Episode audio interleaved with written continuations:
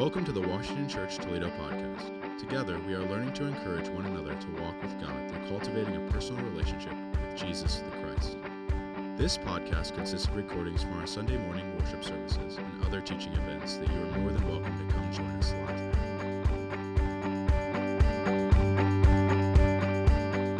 live. Good morning, everybody. Good to uh, be with you once again. Um, if you have your Bibles, get them out. I'm going to be kind of all over the place this morning. Um, I'll be in Jeremiah, John, and the Gospel of Mark primarily, and then some of the other Gospels. But um, I want to start by giving this, um, not really an illustration, but just kind of let you in on, on this theme in the Scriptures that probably most of us aren't aware of. And that is, Ken, can you turn the lights on? Or Pat? These front ones. Um, thanks. Um, in the, in, primarily in the Old Testament, although it shows up in the New Testament as well, you see a common theme of uh, the description of uh, walking with God, um, or relationship with God, is a journey on a road. And most of us probably don't think of it along those lines, but it's all over the place. Um, I spent, I'd, I'd seen this before, and I did some some study on it briefly, but then I stopped at some point this week as I was working on the message, and I started to, I just looked up like all the scripture passages on roads and ways, or, or there's, there's different ways of saying the same thing, but the words are, are the same. And I was blown away. I probably came across probably 30, 40 scripture passages that, that likened a journey with God with, with heading on a road or a direction or taking a walk. Okay? Um, probably the prime example that we have starting off the bat is in Genesis 3 when it talks about the, the fact that the Lord God walked in the Garden of Eden. And so we, we have an image here of, of the first human beings, um, Adam and Eve, walking with God. Like that was a normal thing that they did. And that was a part of their relationship. They communed in that way, in a mysterious way. I'll give you some other um, examples before we get to Jeremiah. Psalm 25 10. All the paths of the Lord are loving kindness and truth. And so, right there, you have this example of the, this path. God's path leads to loving kindness and truth. Right? Another one in Psalm uh, 16, verse 11 You will make known to me the path of life. So, essentially, what the psalmist is saying is there's a path that leads to life, and God makes that known to his people. And God desires that to be known to his people. Okay? But probably the one that's packed full of things is Jeremiah 6. So if you have your Bibles, you can turn with me to Jeremiah 6. And just to look at this briefly before we go on. Jeremiah 6, verse 16. This is what the Lord says Stand at the crossroads and look. Okay, so Jeremiah is essentially saying there's a crossroads. There's decisions that have to be made. You can go right, you can go left, you can go forward, you can go back. And then he says, and ask for the ancient paths. So apparently, there are these paths that have been around a long time. And you're supposed to long for these, ask for these, Im- imply or, or request them from God. Ask where the good way is. That word in Hebrew, way, means road. Okay, road, way, that's same way, same thing and you will find rest for your souls. And so we have crossroads, ancient paths, a good way. We're supposed to walk in that way. And then when we walk in that way, you'll find rest. I think this is the, the exact same scripture passage that Jesus is actually referring to when he, when he shares what he shares in the Gospels about that my, my, my teachings are easy and light, and you'll find rest. And he's referring back to this passage in, in Jeremiah 6. Okay? In other words, his way is easy, his burdens are light. You'll find rest in him. And I want us to just kind of be aware of this because I'm going to come back to this idea of walking with God as a, as, a, as a journey that we take together, as a path that we walk down.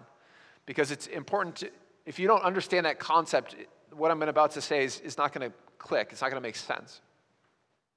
We're in this series talking about cultivating space for, with God in our lives, in our daily lives. And the more I think about cultivating space, there's all kinds of things we could talk about, you know, saving time, letting things go, saying yes to things, saying no to things, showing up for, for you know, prayer gatherings, things of that nature. We, those are things that we think about. But at the end of the day, probably the most important thing that we can do, if we want to cultivate space, in other words, create, um, we, we use that image that Lauren did a great job of, of making, and, and it was, and this image came up before um, during the vision process and after the vision process as we prayed together as a community of faith, but like tilling soil, right? Turning soil over. So here, here you can see it's a field, and the field's been prepared, um, and, and maybe they've planted or maybe they haven't. I don't know Todd could tell us the difference between, but the, there's rows there. Usually, rows is a good sign, isn't it? It means something's ready. So, whatever was there before has been cleared out, and it's, it's ready for the seeds to be planted, but it's been cultivated. The soil's been cultivated, it's been churned over, and it's been made ready. And that, that word is intentional as to why we use that to, to describe the series we're in. But um, one of the things that, that came forward also during the, our prayer time as, as a church was around the vision was probably the most important thing you can do to cultivate space for God in your life is repent. It's repentance. Repentance has everything and nothing to do with your time, your stuff, all those things. It's a whole other level of deepening and turning the soil over in your life and exposing things that need to be exposed so that you could be set free from those things. Because that's what God wants for you in your life. And so, for the month of October, we're going to talk about repentance. And I can tell you, in I don't know how many years I've been doing ministry, 20 something years now, I've never preached a series on repentance, which is really sad if you think about it in a way. Um, in part because I don't feel like I understood it well enough to say anything about it. And even when I was preparing this series and trying to outline, okay, well, what is each week going to look like? I was like, Lord, I, I, I know how to talk about repentance from a theological standpoint. I know how to, to talk about the words and to define those things and to, to describe it, but like getting down to the nitty gritty of like what repentance is and what happens when we repent, man, that's powerful stuff. And, but I also knew we needed to talk about it. So this morning, my desire is to kind of lay this foundation of what an understanding of what repentance is, because we need to have that. And then as we move forward, we're, we're kind of going to turn the soil over in that area of repentance in our lives. And my desire is by the end, um, man, there's, there's powerful movements of God in you that will take place through, through this time. Through our time together, in, a, in the times between the times together, um, that we do the things we need to do to, to create space in our lives with the Lord. But when we think about repentance, actually, the first thing that usually comes forward, at least for me, is confession.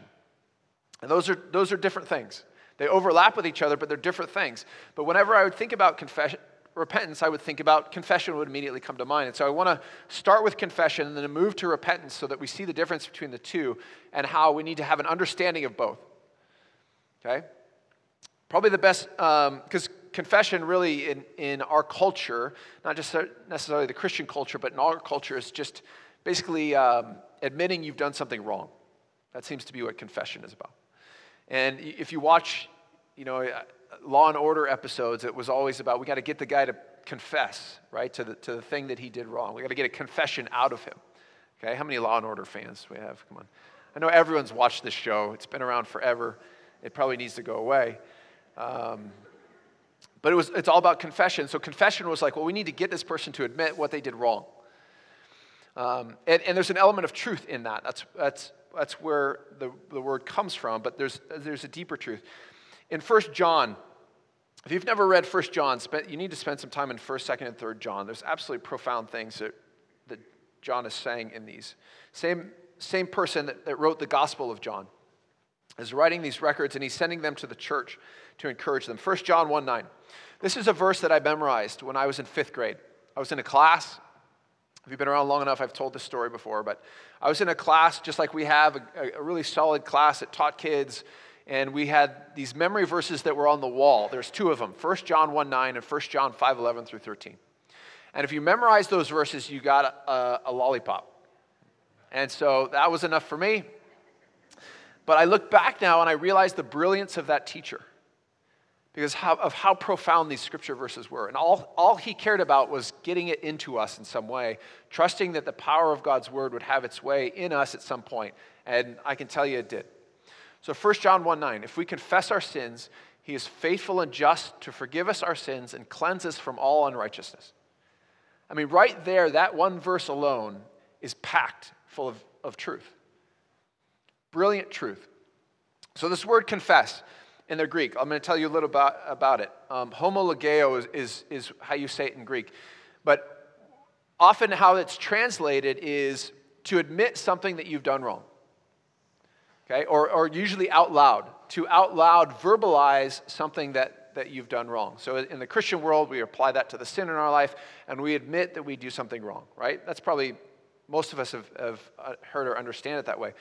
But homologeo means something more than that. Homo is where we, we get our means of the same. Um, logeo means speech or words, and literally, homologeo means of the same speech.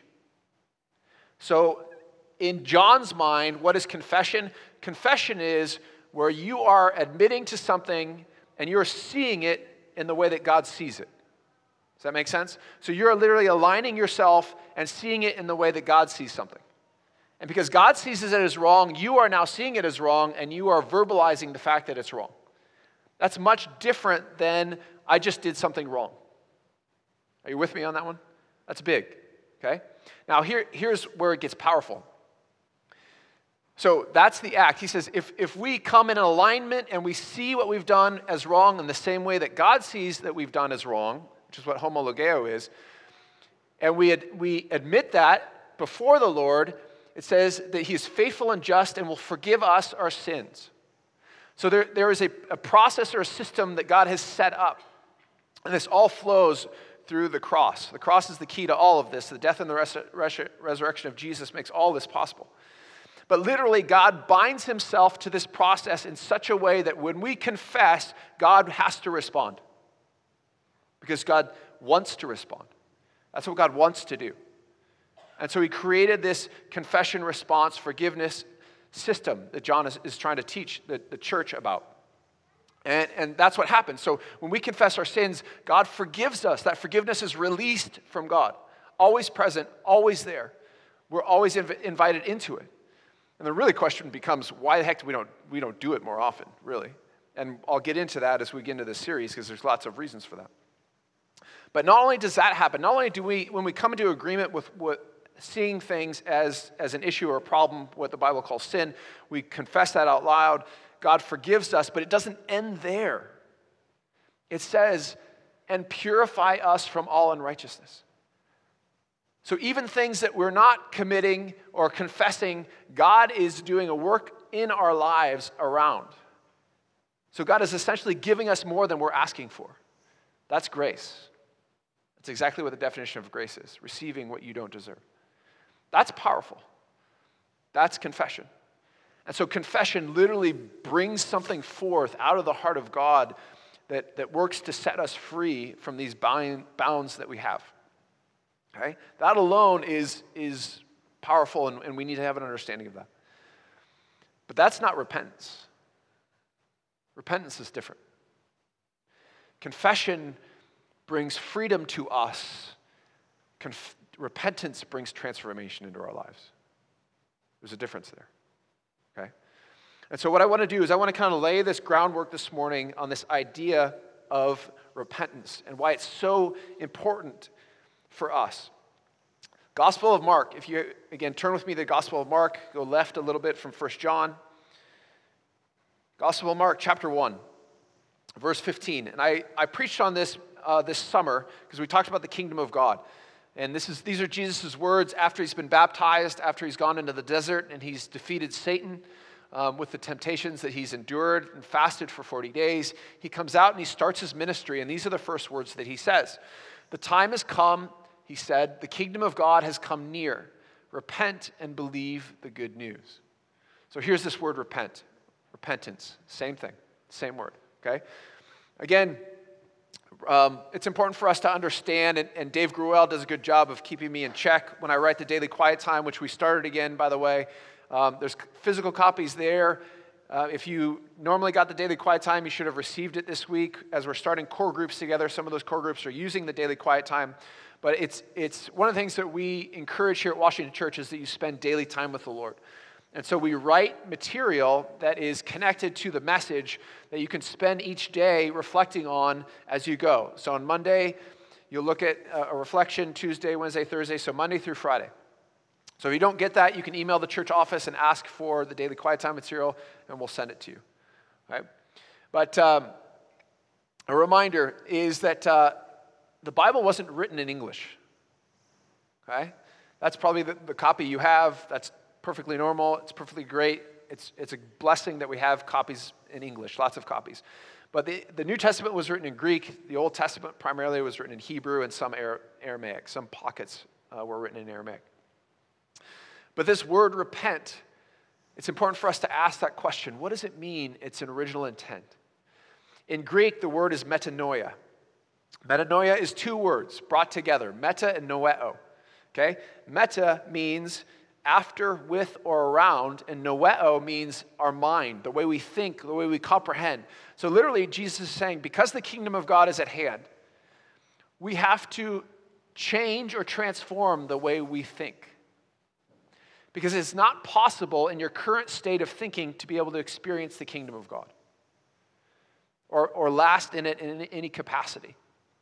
And that's what Jesus is saying. That's where this word comes from metanoeo okay? To change one's mind, to change one's feeling about what you see, how you recognize things, to realize that how you saw things prior was foolish and you misunderstood, and, and that God is inviting you to see it in a new way. That's essentially what metanoeo means, okay? But we ask, well, what, are, what is this foolish way that we used to see? And what is Jesus inviting, what is this new way that Jesus is inviting us into? And when we, we realize we've tried our own way and it's not worked, Jesus invites us to see things in a new way. That's, that's essentially what metanoeo is. But here's, where, here's another layer of it. This is where you'll have to track with me. So we have our Bibles, they're written in Greek in the New Testament. We have Mark recording uh, Jesus speaking these words in Greek in the New Testament. And the reason that he did this, the reason that, that Mark would have recorded this, is because that was the common language of the time. And so that these guys wanted to get this message out to as many people as possible. And so they wrote it. It'd be like today, somebody would write it in English. Because around the world, that's, that's the most dominant language aside from Mandarin um, in most of the world. And so if you wanted something to be read by a lot of people, you'd write it in that language. Okay? That's what Mark did. But most likely, Jesus wasn't speaking Greek, he was speaking Hebrew. And so the question becomes well, what does repentance look like in, in the Hebrew mind, in the Hebrew mindset? And if you get your Greek lexicon out and then you get your Hebrew lexicon out, like I know you all do when you will go home after this, you'll check, check it out and make sure it, it all lines up. You'll, um, it won't take you too long and you'll find the word teshuva. And I'll show you what it looks like. This is the word teshuva. In Hebrew, this is, this is translated as repentance. Okay? This is most likely what, what Jesus said in Mark 1:15 when he was talking to the disciples, when he was talking to the crowds, repent for the kingdom of God is at hand. Now, a little bit about Hebrew. Every Hebrew word has three consonants that are its root, and everything flows out of the root.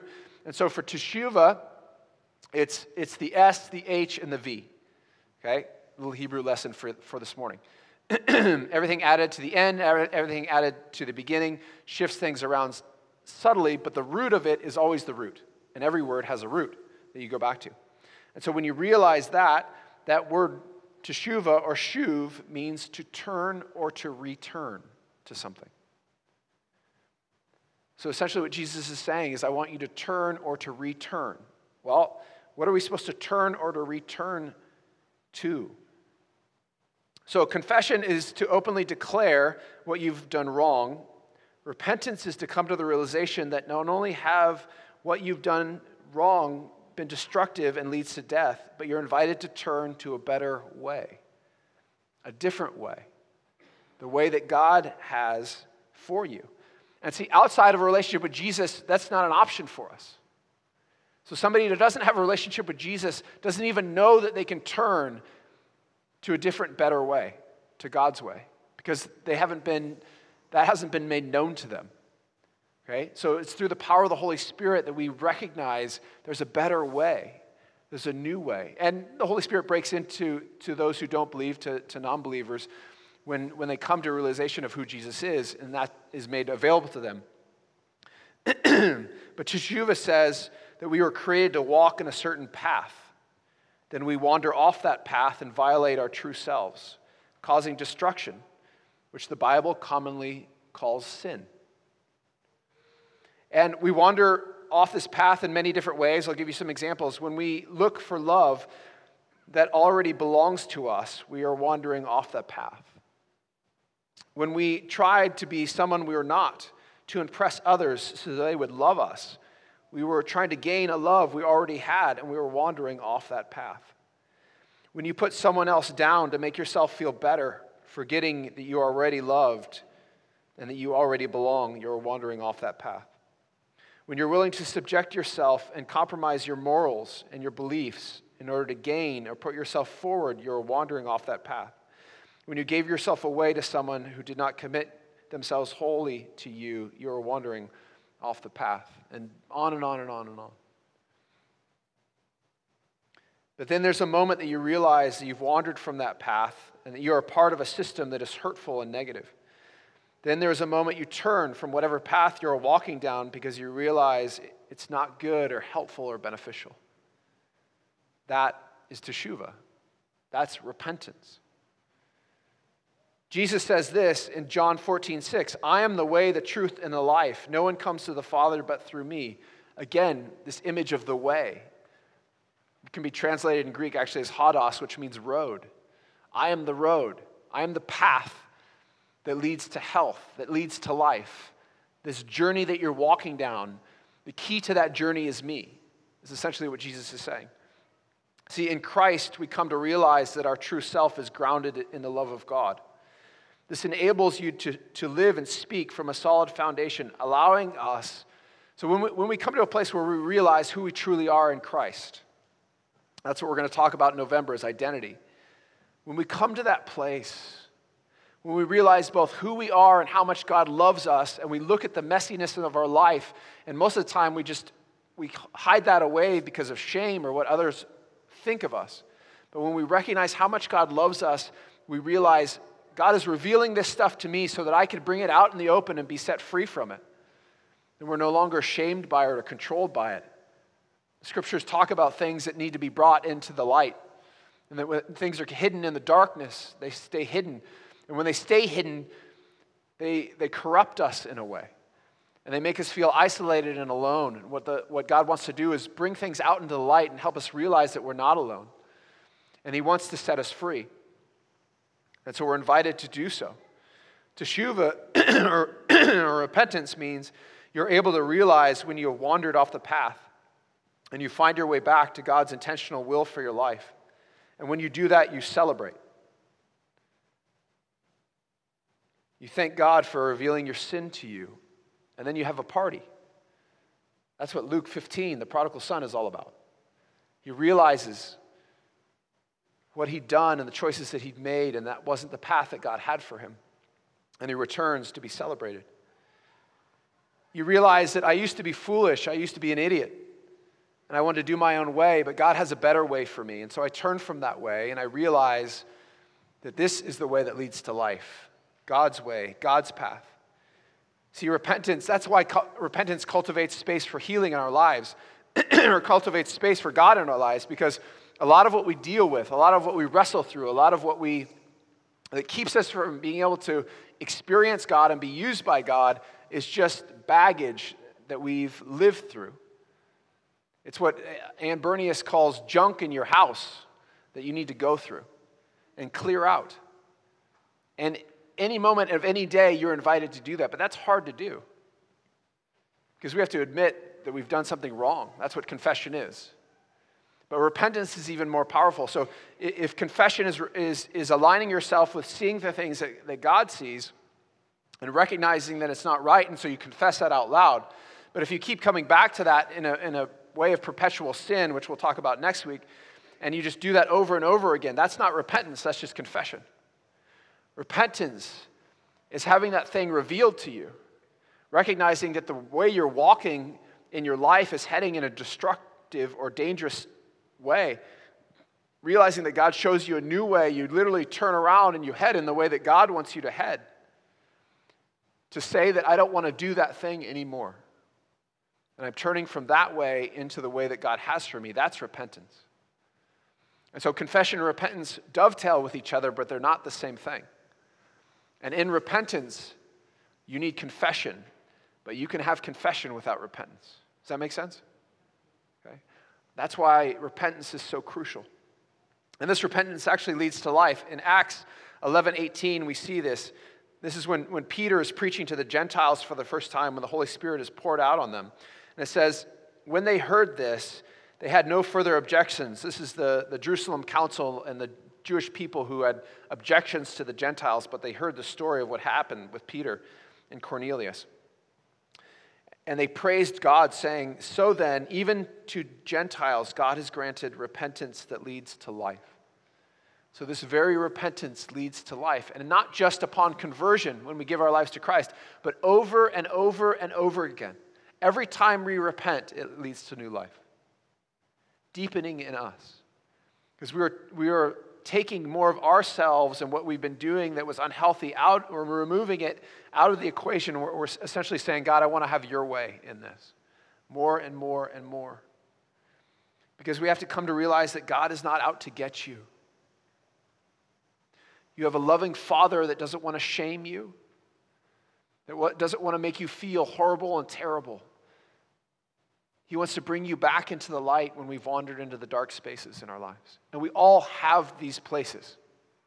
Each and every one of us in this room has things that we're carrying around with us that we are refusing for one reason or another to surrender to God. And in a dangerous way, and I'll talk more about this next week, part of the reason why is because we've over identified with those things. And we don't know who we'd be or what our life would look like if we actually did surrender those things. Because it would be really scary for us. Repentance is an invitation to transform the way we think and to return to the path that God created for us in the first place.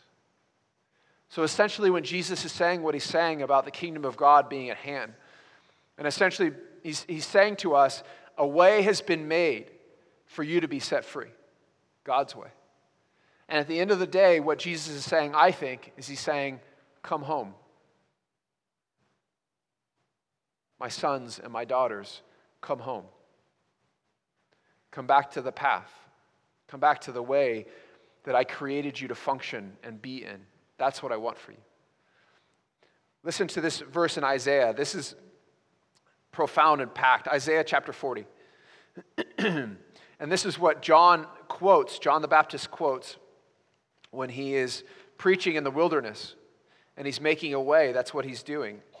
Isaiah 40, verses 3 through 5. This is what he's saying. It says this A voice of one calling in the wilderness, prepare the way of the Lord. Make straight in the desert a highway for God, for our God. Every valley shall be raised up, every mountain and hill made low. The rough ground shall become level, the rugged places a plain, and the glory of the Lord will be revealed, and the people will see it together for the mouth of the Lord has spoken. If you look at this verse, you see these things going on here. So, a way is being made in the wilderness, it says in verse 3. Make straight in the desert a highway for God. I don't know if you've ever been in the desert before, but I've walked in the desert before, and it's very easy to get lost. Extremely easy. Especially if you don't know where you're going, you don't have a compass or a way to guide you. It's sand, and sand gets really confusing really fast, especially if wind might be blowing and your tracks are covered. And so essentially, what, what Isaiah is saying is that at the heart of God's desire for his people, for all people, is that a highway would, be, would exist in the desert. Literally, a defined road that would take you through the desert to get you from point A to point B. Next, he says, every valley should be raised up. So, every low place that you have to climb into to walk through, which in Israel there's a lot of, all those would be, be raised up and, the, and the, the land would be level. So, it'd be easy to walk across. And then he talks about the mountains will be made low. So God brings the mountains down so that you can walk easily. Again, everything's pointed in the same direction. And, and rugged paths that are hard to walk on are made plain or smooth or easy to walk on. Literally every different way there is deserts, valleys, mountains, rough roads. God smooths those all out. Why? Because He wants you to come to Him. He wants he is making a way. That's what Isaiah is trying to say is God is making a way for you to come to him. That's his heart's desire. It, again, it's not to make you feel horrendous. It's not to isolate you and put you in the dark and make you feel terrible about the sins that you've committed because we've all committed them. We've all felt that way about them. That's not the point. The point is there's a path, there's a better way. And that God is literally desiring for you to turn around and start walking in that way. But we struggle with that. We have a hard time with that. And many of us don't actually believe it's that simple and that easy. That's, part, that's another part of our problem. And so, how, as we have this conversation around repentance as a church family, each and every week, what I'm going to invite us to do is, is to repent, is to surrender. It's confession, it's repentance, it's letting things go, it's, it's creating space in our lives for God to come in and do what God wants to do. That's His desire. And, as, and, and no matter what, we'll still turn around and we'll walk in the wrong way, and that's part of being human. But God doesn't do those things to us, He waits on us to turn to Him as He partners with us in it. But He leaves it on us. We can spend the rest of our lives holding on to, to all kinds of things, and God will honor that. That's what free will does. But at the same time, He's saying, I've given you the tools. I've brought the mountains down. I've, I've put a highway in the desert. I've raised the valleys. I've smoothed out the, the, the, roads. I've done everything that I can because I love you so much. All I want you to do is turn around and head in the right direction, the healthy direction, the direction that leads to life. And that's on us. We then choose do we do that? Do we not? And I can tell you this morning there is nothing you've done that discounts you from receiving forgiveness. It's important that we hear that. There's no ritual you need to go through, there's no certain prayers you need to pray. Forgiveness is released the moment that we confess our sins. That's what the scriptures say. That's what we believe. That's what we hold on to. That's the truth of who God is. And so this morning, as, as we come to the table, we, I love it. We have uh, um, our youth are serving us this morning. And, and as we come to the table, maybe we be reminded of, of the importance of, of seeing God in that way, of recognizing God in that way. But before we get there, I'm going to lead us through a time of prayer because this is something that we need to work on. If, if, you know, how do we do a better job at repentance? A couple things. One, create space in your life for a repentant lifestyle which means each and every day you're coming before the Lord and you're handing over those sins of your life. You're confessing. And you're handing them over in a way that, that you're saying, I don't want to do this anymore, Lord. I want to I want to walk on your path. I don't want to walk on my path anymore. And each and every day, that's, that's something that I picked up, I don't know, a decade ago. And, and every, every morning that I get up, that's, that's one of the ways I start my day. I go through and I, I confess my sins. Because I don't want those things to be an obstacle or an issue in my life. And I want God to be able to, to use me in that way. The second thing is to seek repentance, not just confession. Don't settle with confession, seek repentance. Seek to turn fully from sin and walk in God's way.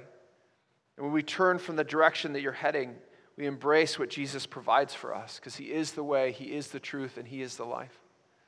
He is the only way, the only truth, and the only source of life but we're fully made available to us. And the table is, is an example of that for us as believers as we come to the table. It's fully made available to us. We celebrate the, the, the, body and the blood of Christ. And so I want to invite you to do this right now. Just in your seats where you are, whatever you have in your lap, put it down. You don't need to take notes anymore. We're just going to spend some time with the Lord. And, and um, after we spend time with the Lord, when you're ready, you're going to come to the table. and before I lead us in prayer, let me just walk us through this reminder Then I'll pray for us, and then you'll be re- invited to uh, come forward. On the night that Jesus was betrayed, he took bread and he broke it and he said, This is my body broken for you. And he handed it around. And then he took the cup, which is the cup of the new covenant, and he said, This is my blood shed for the forgiveness of your sins. He said, Whenever you get together, be reminded of my body and my blood leads to new life, leads to forgiveness of sins. And, and so as we take these things into our very bodies this morning, physically, it's such a beautiful act that, that God gave us these symbols, but the symbols are physical and we get to touch them and we get to be reminded of the truth that comes with them. So as we ingest these things, know that you're forgiven. That God has made a way for you to be forgiven.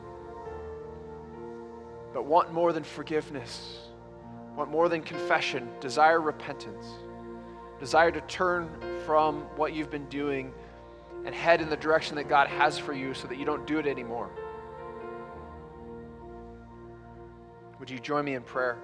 And as I pray, I'm just going to bring forward prompts and I'm going to invite you in that area of your life to confess to God the things that come forward, the things that the Lord brings forward to you. Speak them. Speak them out loud, even just under quietly to yourself, but don't hold it in. The Bible also talks about being willing to confess to others. And if you feel like you need to do that as well, I would encourage you to do that. Don't, don't just have it between you and the Lord, but find a brother and sister that you can confide in, you trust, you can share these things with. Father, we thank you for how much you love us. We thank you that you've made a way for us to be in right relationship with you. But Lord, as, as we are human beings and we have choices that we make, we don't always make the best choices. And so we sin. Oftentimes we find ourselves in that perpetual loop of sinning, and that's not how you designed us to live. That's not how we were created to be. We were created to be in relationship with you, living lives just like Jesus lived, to be more and more like Jesus. So that's our heart's desire. And so we bring things before you this morning in our lives that need to be uncovered and surrendered to you, let go of. So we want to take a moment and we want to do that now. So, on your own, I just want to invite you to just simply pray this prayer Father, reveal to me the sin in my life that I need to confess to you.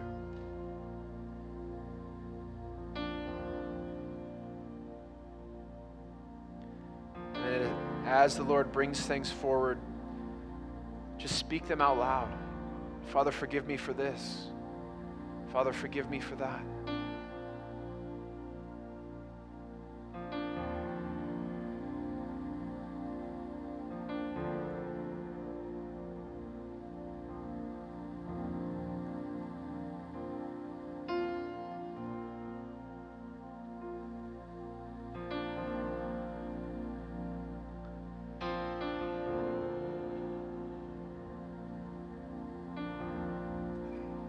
Area of relationships in your life, what needs to be confessed, whether it's friendships or marriage relationships, work relationships. Take a moment now and ask God what needs to be brought forward in the area of relationships. Confess those things to God.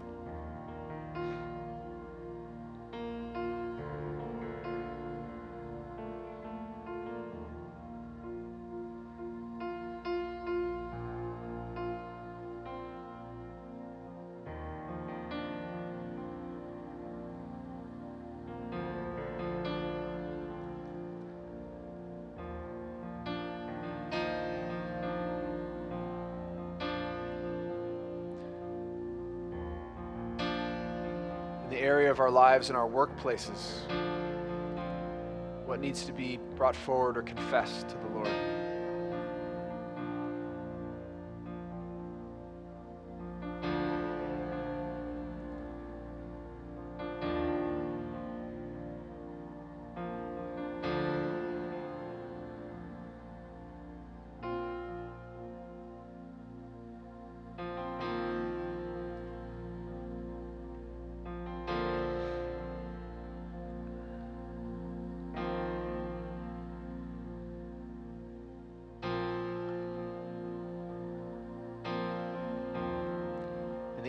Our finances, what needs to be brought forth and confessed to God.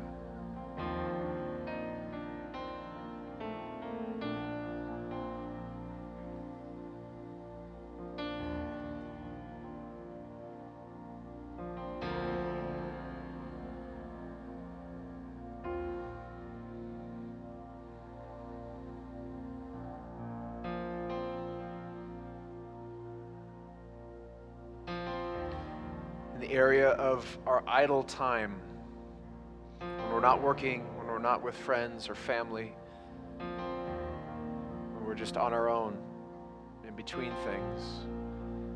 What are we doing that needs to be confessed before the Lord?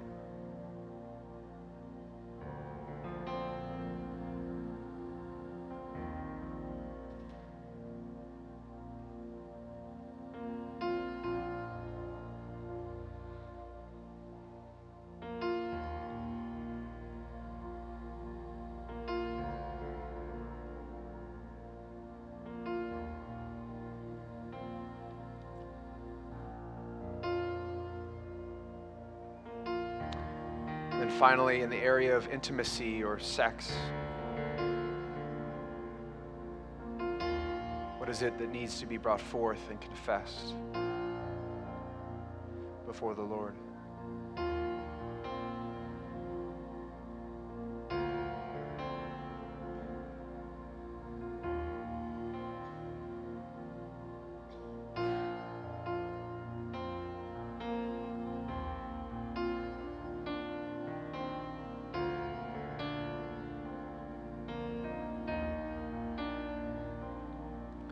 Father, you are so good and you are so loving.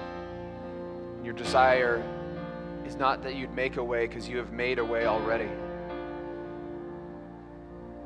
You've made straight paths, you've brought the mountains down, you've brought the valleys high, you've cleared the rocks and the roots to clear our way back to you. And yet we still struggle. Struggle to believe it's true. We struggle to believe you love us enough to accept us back, Lord. And, and there you stand with open arms, ready and waiting. Holy Spirit, I ask that you would convict us for the things we were not able to speak this morning, for the sin we weren't able to confess, or even the sin that is perpetual in our lives, Father. Teach us how to break those. The power of the Spirit is the only way. So, as we journey together as a, a church family, and the messiness comes forward, Lord, may there be grace upon grace upon grace that we show to one another. And even this morning, Lord, if there are people in this room that need to confess to one another, may they have the courage to do so. That's what your word tells us we have something that's wrong with somebody else before we come to the table, that we would go and make amends, that we would go and make it right because you care about relationship. You care about relationship with you, you care about relationship with one another. All of that matters, and all of that is important. How we experience you and worship you and walk with you. Father, I pray that you would lead us on the right paths that Jesus, you are the way, and we would embrace the truth that you are the way. And as we come to the table, may we be reminded of how much you love us and what has been done for us so that we could be made whole. For that, we are eternally grateful. We pray these things in Jesus' name.